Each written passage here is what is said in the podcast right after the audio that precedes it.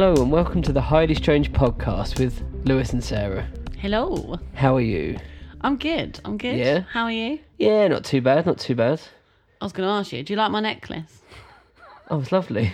This is the one I ordered when I was Oh, is under, this? um, under general anaesthetic. oh, you decided to stick with it then? Yeah.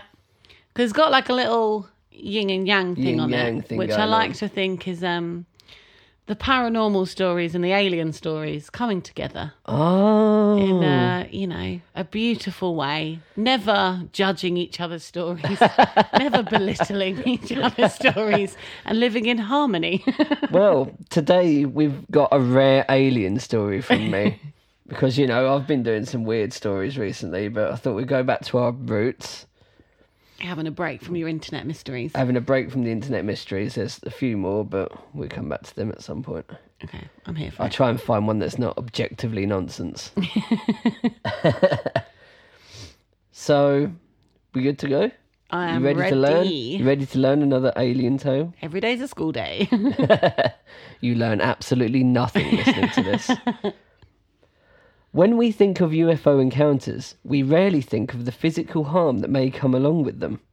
The great majority of encounters or sightings end with a spectator having an interesting story to tell their grandchildren. Thanks to you, I just think of cow anus. before before me, you very rarely thought of cow anus. Yeah, I'm just thinking about mutilated cow's ass now. Some end up with a psychological trauma associated with the alleged abduction phenomenon, but some people are actually injured, burned by the interstellar or interdimensional craft's mechanism, perhaps suffering from the effects of whatever technology it embraces. Mm-hmm.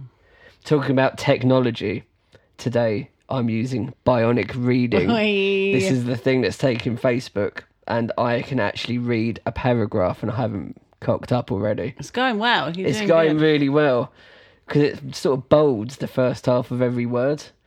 So I'm starting every every word like this.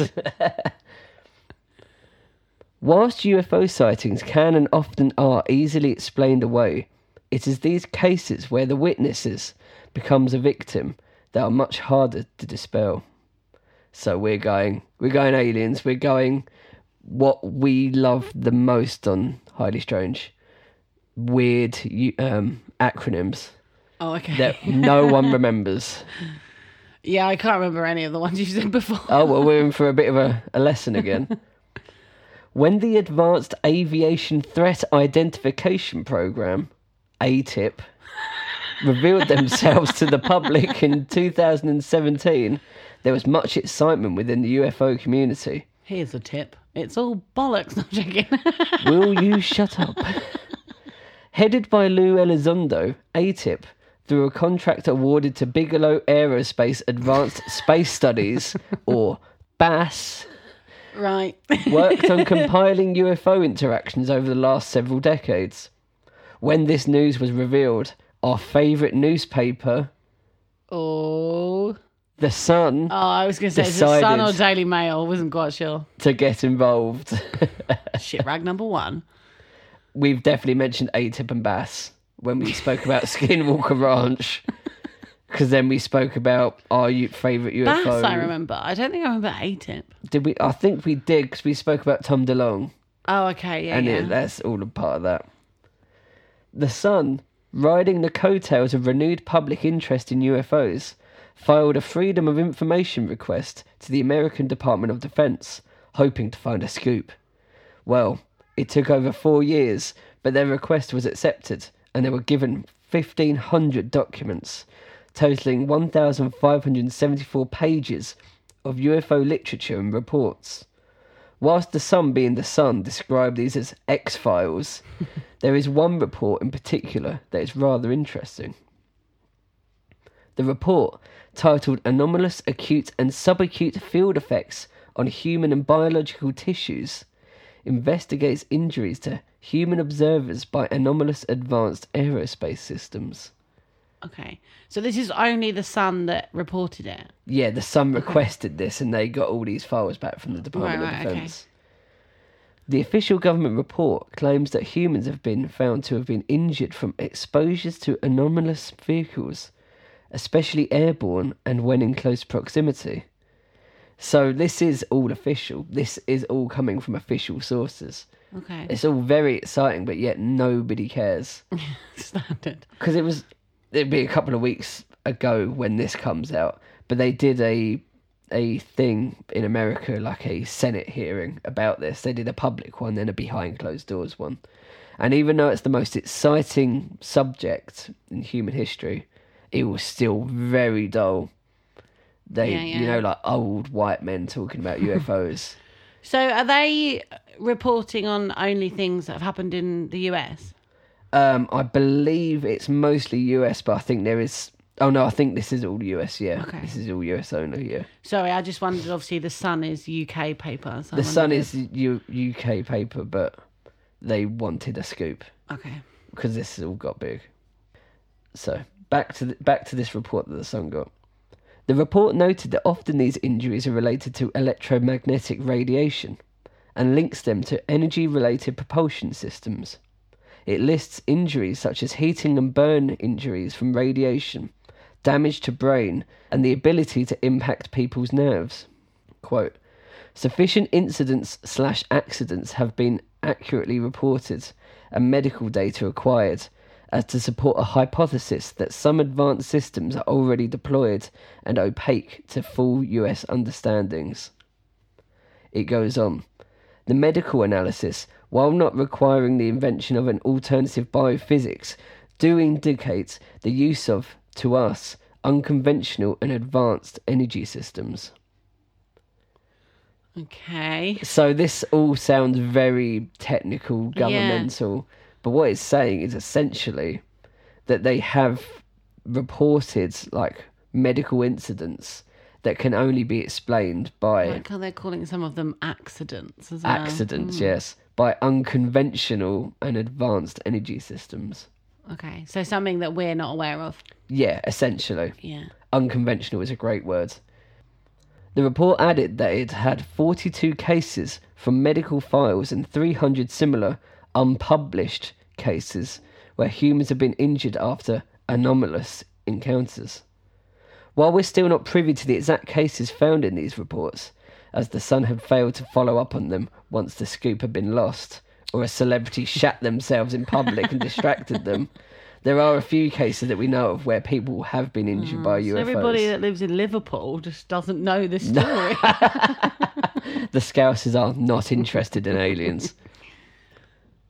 But yeah, no, that's the thing. The Sun have this huge library of reports, and they just didn't follow up on any of it. Standard. Whether that means it's like not interesting to them, or they just couldn't be bothered, they didn't have the resources to go through it mm. all, which is probably more I likely. guess the only good thing is, is that doesn't devalue it in the slightest because the Sun don't print Yeah, useful, truthful articles anyway.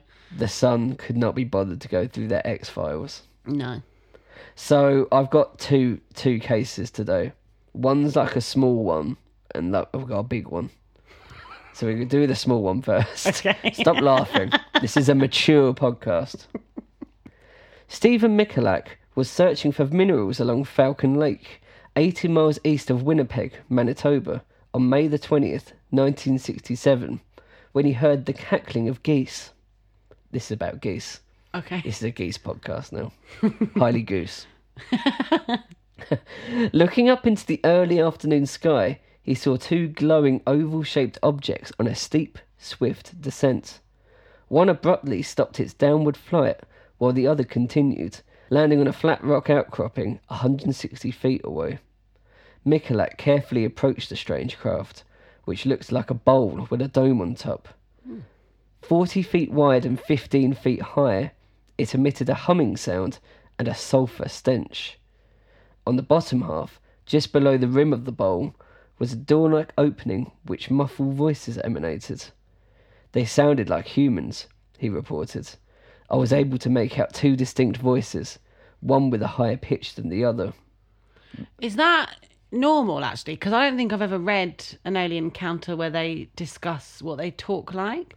Is They- it normal to hear like, oh, they did sound like humans? There's some, yeah, like what was the one we did where they sounded like they were barking? That was the mm. one where they had like sex. Yeah. They like barked and that, but mostly they're like telepathic. You don't normally hear physical voices. Okay.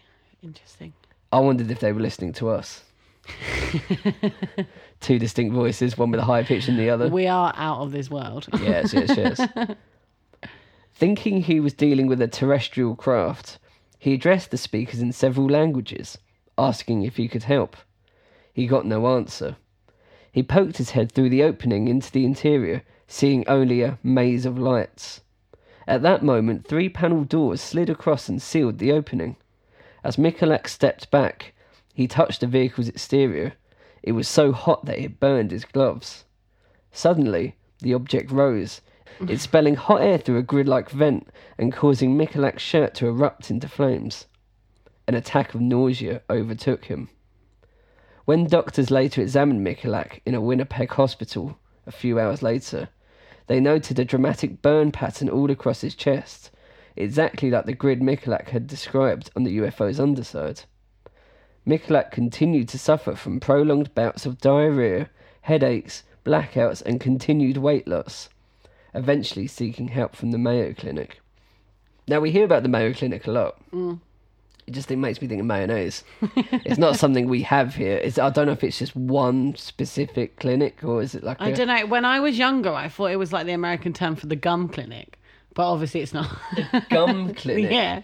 I think it's like a um. Is it like a franchise of doctors? Yeah, I think so. If if you're American and we're wrong, let us know. Yeah, please let us know. It's wild to me that you can have a franchise of doctors, but we'll be there soon. The Mayo Clinic's report determined that Michalak was of sound mind. His physical condition following the event was consistent with that of radiation poisoning, but tests administered at Pinawa, Manitoba, following the incident came up negative. Michalak allegedly lost 13 pounds following the incident, with his lymphocyte count dra- drastically falling to near lethal levels. He continued to suffer from intermittent reappearances of his burns, and its effects would never fully subside by the time he passed away in 1999. That's weird. So they were like almost healing and then coming The back. The burns would come back, yeah. Hmm. The Falcon Lake incident remains one of the most well documented UFO cases in Canadian history and has never been fully debunked. I mean, I think one day we'll probably will go back and do an episode, a full episode on this, because there's a whole section with a response by the Canadian government, and also his wife hated him for this afterwards. Like they got divorced and everything. She just accused him of lying, even though he was going through radiation poisoning and God, constant ill health. it's the last thing you need, isn't it? Divorce on top. Yeah, like just a supportive other half, you know. so now we're on to the big one. That was the little one. That was the little teaser. Now we're on to the big one. Okay. Sometime between 8:30 and 9:30 p.m. on December the 29th, 1980, Betty Cash, Vicky Landrum, and her 7-year-old grandson, Colby Landrum, were on their way home to Dayton, Texas. A nighttime drive along FM 1485 in the piney woods of East Texas is a lonely, somewhat spooky one to begin with, but on this particular night, this routine drive became a life-changing event. The three were searching the local area for any games of bingo that were being played that night, but unfortunately, all games had been called off with the run up to the New Year's celebrations. Instead, they settled for a meal at a roadside restaurant in New Caney. After leaving the restaurant sometime around 8:45, they drove along FM 1485, a little country road normally only used by people who lived in this isolated area of the world. Although only about 50 kilometres from Houston, the area is sparsely populated and is covered by oak trees, pine trees, and dotted with swamps and lakes. It was at this point that seven year old Colby spotted a star in the sky that was slightly brighter than the others. Can I just ask? I'm confused with my timings here. So, So they yeah, were driving around between half eight and half nine, but left a restaurant at eight forty-five. Yeah, so it was. This all took place roughly between half eight and half nine, but it's roughly again at Okay. eight forty-five. Don't question my timeline, please. you know my timelines are always very specific. If you're on this timeline. Well, you know, ever since I've done John Titor, I don't know what timeline I'm on. I'm on. Jumping about all the place. As they drove on, the lights appeared to grow larger and larger. Soon, they realised that the light was rapidly approaching the road and was now only a short distance ahead of them. They began to get worried but sped up in order to get by it and leave it behind. But before they could do so, the light had settled over the road, blocking their way. Now within eyeshot, they noticed that it wasn't just a light, but it was a solid object. Unlike many other UFOs, this was not the usual shape or form you would expect. It was described as a giant diamond. Vicky Landrum would later describe it as being like a diamond of fire. So, my best way to describe this to you, you've mentioned this before. You, you, Okay. you should get this reference. In The Sims, you have a giant green icon over a character's yeah, head. yeah, yeah. This is exactly what this looked Yeah. like. Because that kind of like reflected and stuff as well, didn't it? Yeah, Like glimmered. yeah. Okay. At regular, fast intervals, the object would shoot down a stream of reddish orange flames, threatening to incinerate anything in its path. At this point, it's prudent to mention that Vicky Landrum was a huge born again Christian mm-hmm. and never believed in UFOs or extraterrestrials. But at this moment, she genuinely believed she was witnessing the return of Jesus Christ. Okay. I mean, I can get that. A In a flaming, star in the sky. yeah, but that's like how they find Jesus, isn't it? Follow the brightest star in the sky. Over a road in rural Texas, I'm not saying it completely matches up. almost 2,000 years later. Why not? The object hovered about 60 feet over the road, and Vicky screamed for Betty to stop the car, afraid that they would be burnt to a crisp if they drove under the object. In fact, as they stopped the car, Vicky touched the dashboard, and the intense heat being emitted from the craft actually began to melt the vinyl dashboard, leaving a visible handprint in the now pliable surface. So they they could actually like, like manually ply their their dashboards. It was that mm. hot. My car would be a puddle. Betty got out the car to have a better look at the object and escape the sweltering heat in the car, but was unable to see it very clearly due to the bright light emitted by the flames belching from the bottom. It looked as if it was made from dull aluminium and glowed so bright that it lit up the surrounding forest like daylight. The four points of the diamond were blunt rather than sharp, and blue spots or lights ringed its centre line. Had the UFO not come to rest over the roads, the cone of fire from its lowest point would have set the forest on fire. So, like normally, I'd be like, "Why have you got out the car?" Like we've done, we've said this before. Don't get out the car. But the car was the car. almost on fire and it was melting from the inside. So, for once, I will let them off. Yeah. Almost safer outside. So surprisingly, the nearby trees weren't burnt, but there was a later report that they were browned. Okay. So, So something happened to them, yeah. so something definitely happened to them. Yeah. The craft, many times larger than the car, remained hovering at treetop level, sending down an occasional large cone of fire, much like the fiery blast of a rocket's engine. In between these blasts, it would only rise up again on the next cone of fire. So it's sort of hovering, and then it would dip, and then it would shoot flames, and it would rise back up. It was doing that sort of thing. A bit rickety. As the bewildered group continued to witness the craft, or return of Jesus, the sky was suddenly full of helicopters. Betty said, They seemed to rush in from all directions. It seemed like they were trying to encircle the thing. The craft lifted into the air and headed southwest, pursued by the helicopters. Betty and Vicky managed to actually count 23 helicopters in pursuit, which is amazing that they were able to accurately count how many helicopters there were mm. in the sky. And I also wouldn't be thinking about counting the helicopters.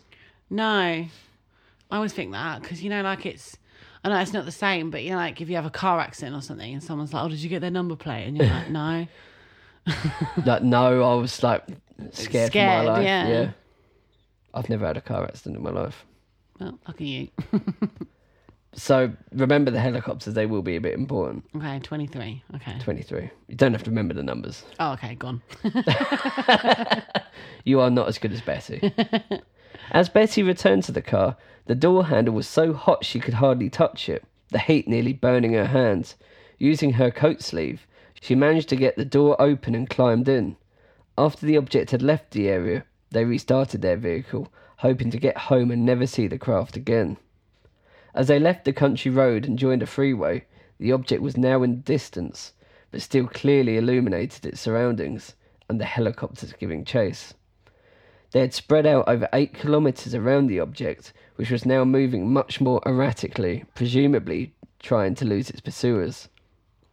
Betty and Vicky identified these helicopters as a CH 47 Chinook, the military ones with two sets of rotors, the super loud ones. Yeah, I've seen a Chinook thing in the sky. We get them over here Yeah. quite quite often, to be fair.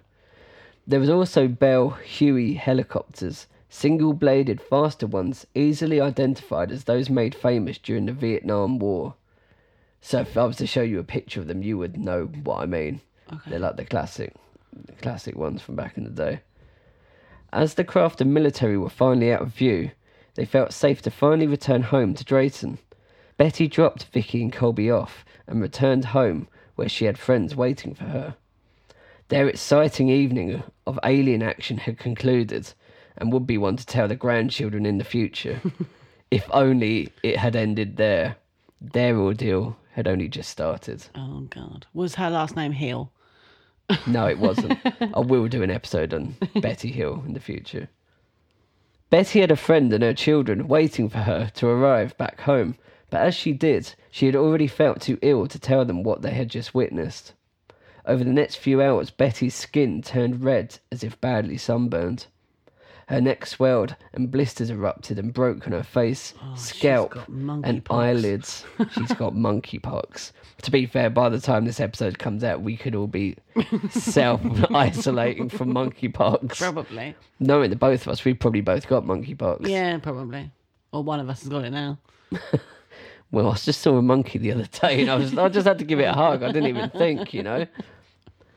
You know, like what during COVID, and you go to the shop, you're like, oh, I forgot my mask. It's like you see, oh, I saw a monkey and I hugged it. Oh, I forgot monkeypox. she started to vomit and continued to do so throughout throughout the night. By the next morning, she was almost in a coma. Vicky and Colby suffered very similar symptoms, yet not as severe as Betty's. Sometime between midnight and 2 a.m., Vicky and Colby began to suffer similar symptoms, although less severe. At first, they suffered the sunburn like condition, and then diarrhea and vomiting. Betty Cash, however, was unable to get out of bed. After four days of intense suffering at home, she was admitted to the hospital, and after a series of tests, doctors concluded that she was in fact suffering from, surprise, surprise, acute radiation poisoning. Dun dun dun. Her symptoms included severe headache, nausea, oozing skin sores, and hair loss. Bit that gets me about that four days It's a long until time. she isn't got it? taken to hospital. This is Canada, isn't it? No, this one's Oh, in America now. This yeah, is well- Texas. Got to pay for it, yeah. Got to pay for it, yeah. Vicky and Colby Landrum also showed symptoms of radiation poisoning, less strong than Betty's, perhaps because they didn't get out the car. So, this is what I'm saying.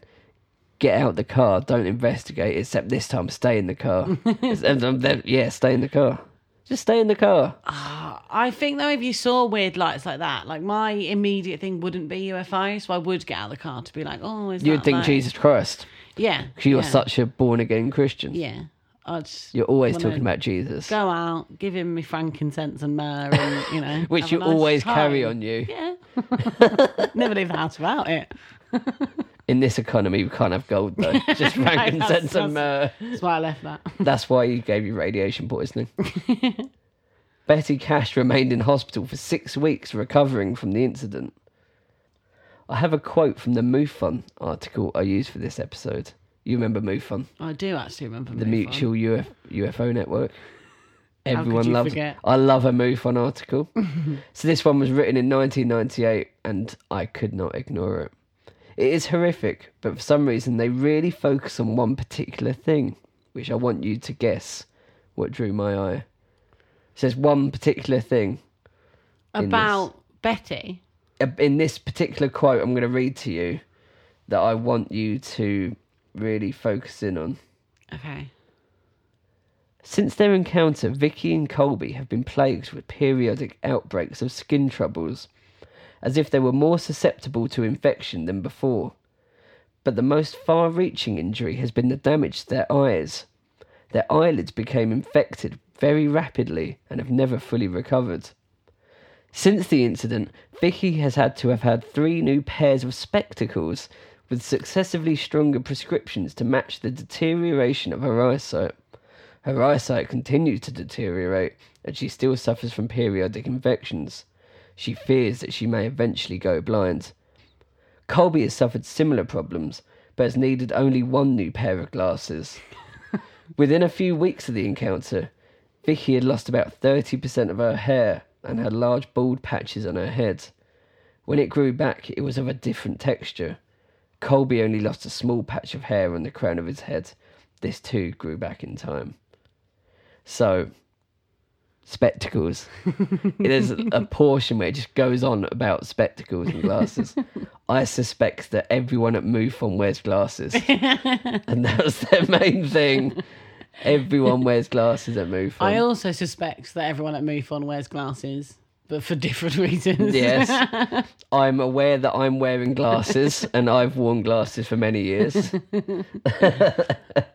so Bet- Betty's injuries, however, were much worse than needing new glasses. She experienced a severe sunburn like condition and developed large water blisters, some as large as golf balls, over her face, head, and neck. Poor Betty.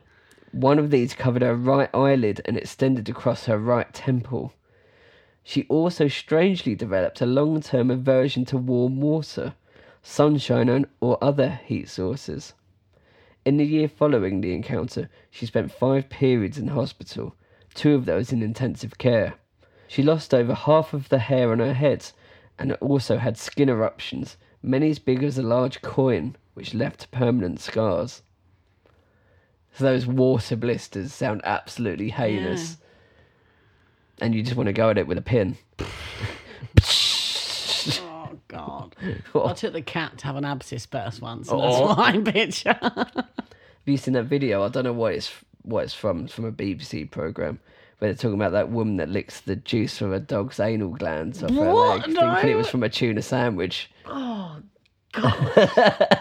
She's eating a tuna sandwich and she had like, some white stuff on her arm, which she thought was mayonnaise. But her dog, who had just had like an operation, was sitting next to her wanting to eat it. So she went to lick it and she realised it wasn't tuna mayo, it was the juices from a dog's anal glands that had just burst. what do you even do after that? She said it tasted like old, dusty, mouldy fish.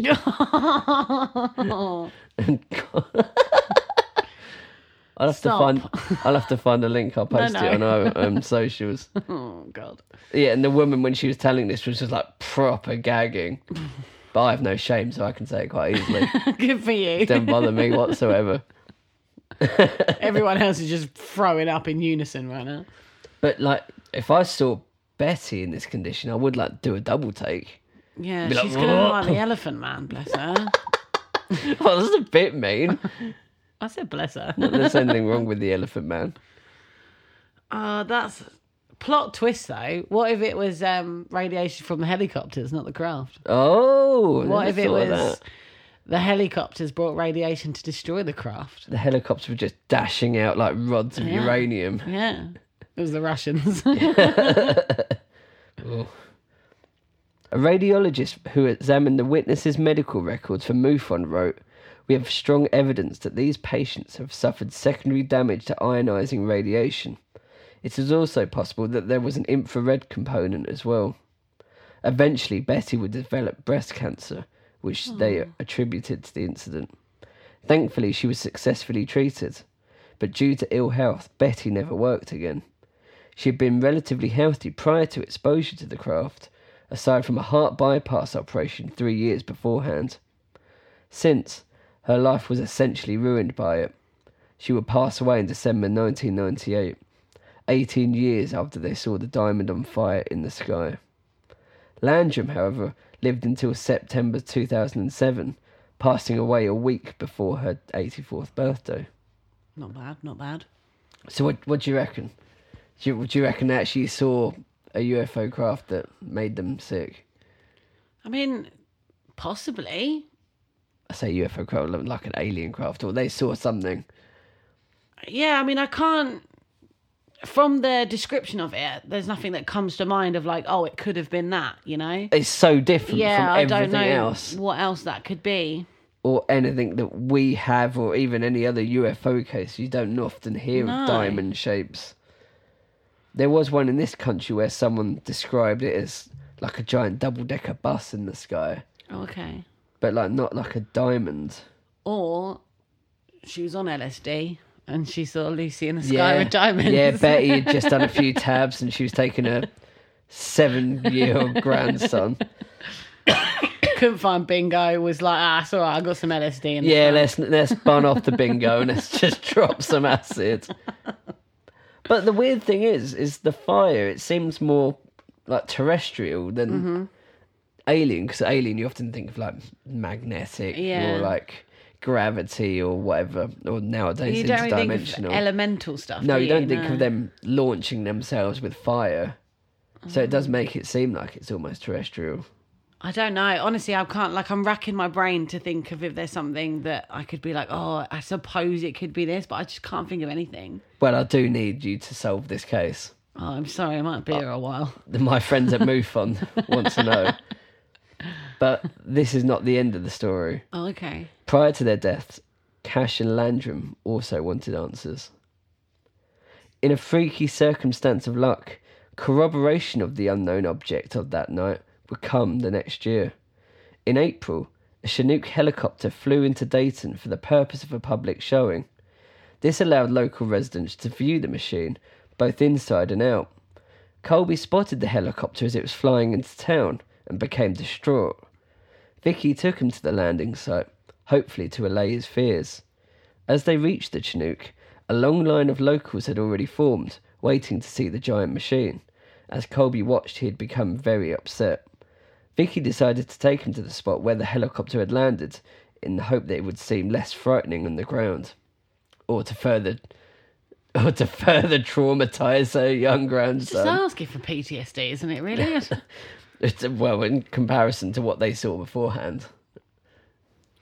Do you reckon diamond shape on fire could have just been one end of a chinook on fire? Because you know, like they kind of are like pointy bit, flat, pointy. Yeah, I know what you mean. Possibly. I mean, it still doesn't explain radiation No. burns and everything else. No, but- that's the thing that gets me with this. Like, that's documented that they had that. Mm. You know, it's, it's, it's wild, it's highly strange. highly strange. Podcast. when they reached the landing zone, they found a lot of people there already and had to wait some time before they were allowed to go inside the helicopter and talk to the pilot. Vicky and another visitor both claimed that the pilot said he had been in the area before for the purpose of checking on a UFO in trouble near Huffman. When Vicky told the pilot how glad she was to see him because she had been one of the people burned by the UFO, he refused to talk to them anymore and hustled them out of the aircraft. Hmm. The UFO organisation Visit, I don't know what the Visit stands for. I searched for ages and I couldn't find it. So, if anyone knows, let me know what the UFO organisation Visit stands for. Or are they just called visit because they believe people visit? They could just be called something? Visit, but it was in block capital, so I just assume it's an hmm. acronym. They always are acronyms because you know what? Nerds love an acronym. They do. They absolutely do. I love an acronym. Point proved. Yeah, exactly. so Visit later located the pilot and questioned him. He admitted to knowing about Vicky and Betty's encounter with the UFO, but maintained that he had not been in the area in December and had nothing to do with any UFO. The presence of army helicopters convinced Betty and Vicky that the UFO actually belonged to the US military. On that basis, they sued the government for $20 million in damages for exposing them to radiation. nice. Cash and Landrum wanted the government to admit its involvement and to pay for the medical expenses they had incurred. Betty Cash, can I just say this is a ter- just a terrible sentence all the way through. okay. that they saw a UFO, they got sick, which is awful. They had to sue the government for 20 million to pay for their healthcare afterwards. It's It's just Miracle. calamity after calamity. So Betty Cash contacted her senators, John Tower and Lloyd Bentsen, and on Bentsen's recommendation, she met with Air Force lawyers at Bergstrom Air Force Base in Austin, Texas, to file a claim. At the request of Bentsen, they were interviewed by military personnel at Bergstrom Air Force Base, but were never offered any explanations or assistance. In August of 1986, their lawsuit was dismissed from the US District Court following testimony by military and NASA officials that no such craft was owned or operated by the government, and further, that Cash and Landrum could not prove the helicopters were associated with them either. Because it kind of proves their point more, though, doesn't it? I know that they were obviously trying to actually sue the government, but in terms of then, it kind of backs up the original story of it being a UFO even more. what, that the government just denied everything. Yeah. Yeah. So that was that. Cash and Landrum had been stonewalled by the US government and had no official answers as to what happens that cold night in December 1980. I don't know what to say. it's a lot. Why not? Could the object the couple had seen, could the object the couple had seen been a military prototype of a new Cold War weapon? A nuclear powered weapon station invented to defeat the Russians in a future war, told you it was the Russians. kept secret and marshalled by government helicopters. No, it was a weapon to fight the Russians, not the Russians themselves. Or Getting was a bit Stranger Things now, innit? yeah? Is that a spoiler? no. Okay, I, I don't watch it. Or was it actually a craft from another planet, and its method of propulsion was unfortunately happened to injure innocent bystanders? We'll never know the answers behind the Cash Landrum incident, but when you see a UFO hovering over you, blasting flames and looking like it's going to select you like you select a sim, our advice is stay away. Do you reckon this is why Sims always catch on fire? Could this be some weird like episode like t- the Twilight Zone? Yeah. Where Betty and Vicky were actually sim characters, oh, and it was just someone's cursor over them. It's green with radiation. all living in a simulation, people. We should do an episode on the simulation theory. Oh theory. God, I can't handle stuff like that. No, no, I'd be divorced really quickly. Oh, I don't know. I don't know where I sit with that. I don't actually know which theory I, I go with. no, Because there's bits to kind of all of them that make sense, and then other bits that leave too many questions unsolved. I don't know. yeah, like the w- thing that gets me is the fire that comes out of the Mm. UFO because that does not seem alien to me. But then again, a giant diamond that's flying through the air doesn't exactly sound human to me either. And unheard of. I've never heard anybody describe uh, anything in the sky to me like that, No. unless they are talking about just a star. No.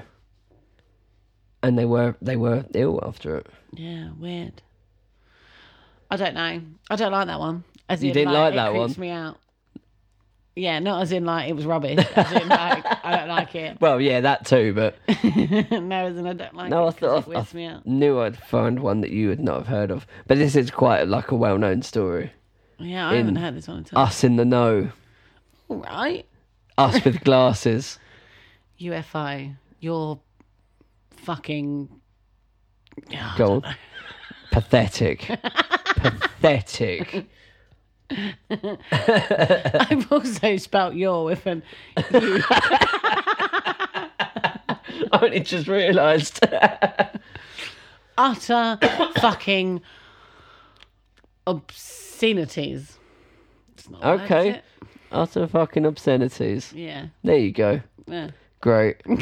At what a quality, quality conclusion to this my highly researched episode. Which once again had me combing through MUFON articles. my favourite activity. Can you get like a subscription? No, because it ended years ago. So you have to go ah. through Web Archive, and it's horrible. Because you inver- invariably end up on a website which is black background and green writing. Fair. So, what is your theory, or what theory do you sit with? I think the most logical Well, you say it's logical, but if you say it's logical, you have to assume that aliens exist and are visiting us. But like Occam's razor suggests that it was like a craft from outer space that landed. Its propulsion system unfortunately injured the people that were watching it, and then it was chased away by the U.S. government. But I suppose Occam's razor also, if you don't believe aliens exist, was it was a U.S. military project that was just being marshalled by helicopters. I suppose it depends on what side of the fence you stand. And it was had a nuclear powered reactor that that made it run. And maybe the fact that it's lift up and down and it wasn't rel- flying reliably because afterwards it was flying erratically. So maybe it just didn't work out as a uh, a project that was successful and they had to scrap it. Yeah, maybe. I just wonder as well whether like other stories where people think they've seen UFOs or you know have seen UFOs, they don't. It's not normally then followed with thirty-two helicopters. Um. I think it was 23. Oh, I got the numbers the wrong way around. You've right numbers, already forgotten. But you don't hear that normally, no, do you? no, you don't. Which then makes me think maybe they did know it was there. Apart already. from more recently in the gimbal UFO case where they it was the fighter jets that were Hmm. chasing the UFOs and recorded them. So there has been interactions Yeah. with UFOs and like our air force. But again, that still wasn't that amount, was it? That No. was only a few jets, wasn't it? Yeah, Oh, yeah. I'm so sorry. It's got radiation poisoning. Yeah, yeah, yeah. I, I knew too much. Oh well, thank you. No, you've been somewhat educated on Yeah. absolutely nothing. No, I've I've enjoyed is the wrong word because it has made me feel a bit funny. The water blisters Yeah, over your eye and temple, on your eyelid, a water blister on your eyelid, and when you pop that, oh, it's gonna be sore. It hit her in the spectacles. Who are you recommending this episode to this week? Oh, anyone that plays The Sims. Yo, I'm going to recommend it to anyone that wears spectacles. oh, nice. That's a yeah. very wide net of people Yeah. who should listen to the Highly Strange pretty podcast. much like ninety percent of the population. if now. you're into if you're into UFOs, you're wearing glasses. So yeah. And if you're not, you probably like The Sims. yeah, yeah. One so or the other. what? This is great coverage this week. but no, seriously, if you like us, do leave us a review. Do share us with your friends. Share us on Facebook or wherever you you can find us on Facebook on Highly Strange Pod, Yeah, email us at highlystrangepod at gmail.com. or slide into our DMs. I think that's what kids say nowadays. um, and don't forget, if we hit a thousand, you get to pick the episode. if we hit a thousand followers, be rewarded. Well, I imagine I'm not going to be big headed, but I imagine we'll already have more than a thousand followers. So Let's hope. send us messages what you want us to do a story on, and don't forget you can choose whatever subjects you want and whoever to write it to Yes, host it. So if you deal. want Sarah to do a story about water blisters, Oh, God. then let us know. You know, we we choose our. We're not going to do a vote. I don't think we're just going to choose our favourite. Oh, okay. I think that's the most unfair way of doing it is to choose our favourite, and our favourite probably will be the stupidest. Yeah, we'll go with it. I think that's the safest way to do it. It's a promise, people. yeah, we will do that for you. We will do that. Well, have a lovely week. Yes. We'll see you next time. See you next week. Bye. Bye. Betty had a friend, and her child. Oh, why Well done, Betty. say it like that?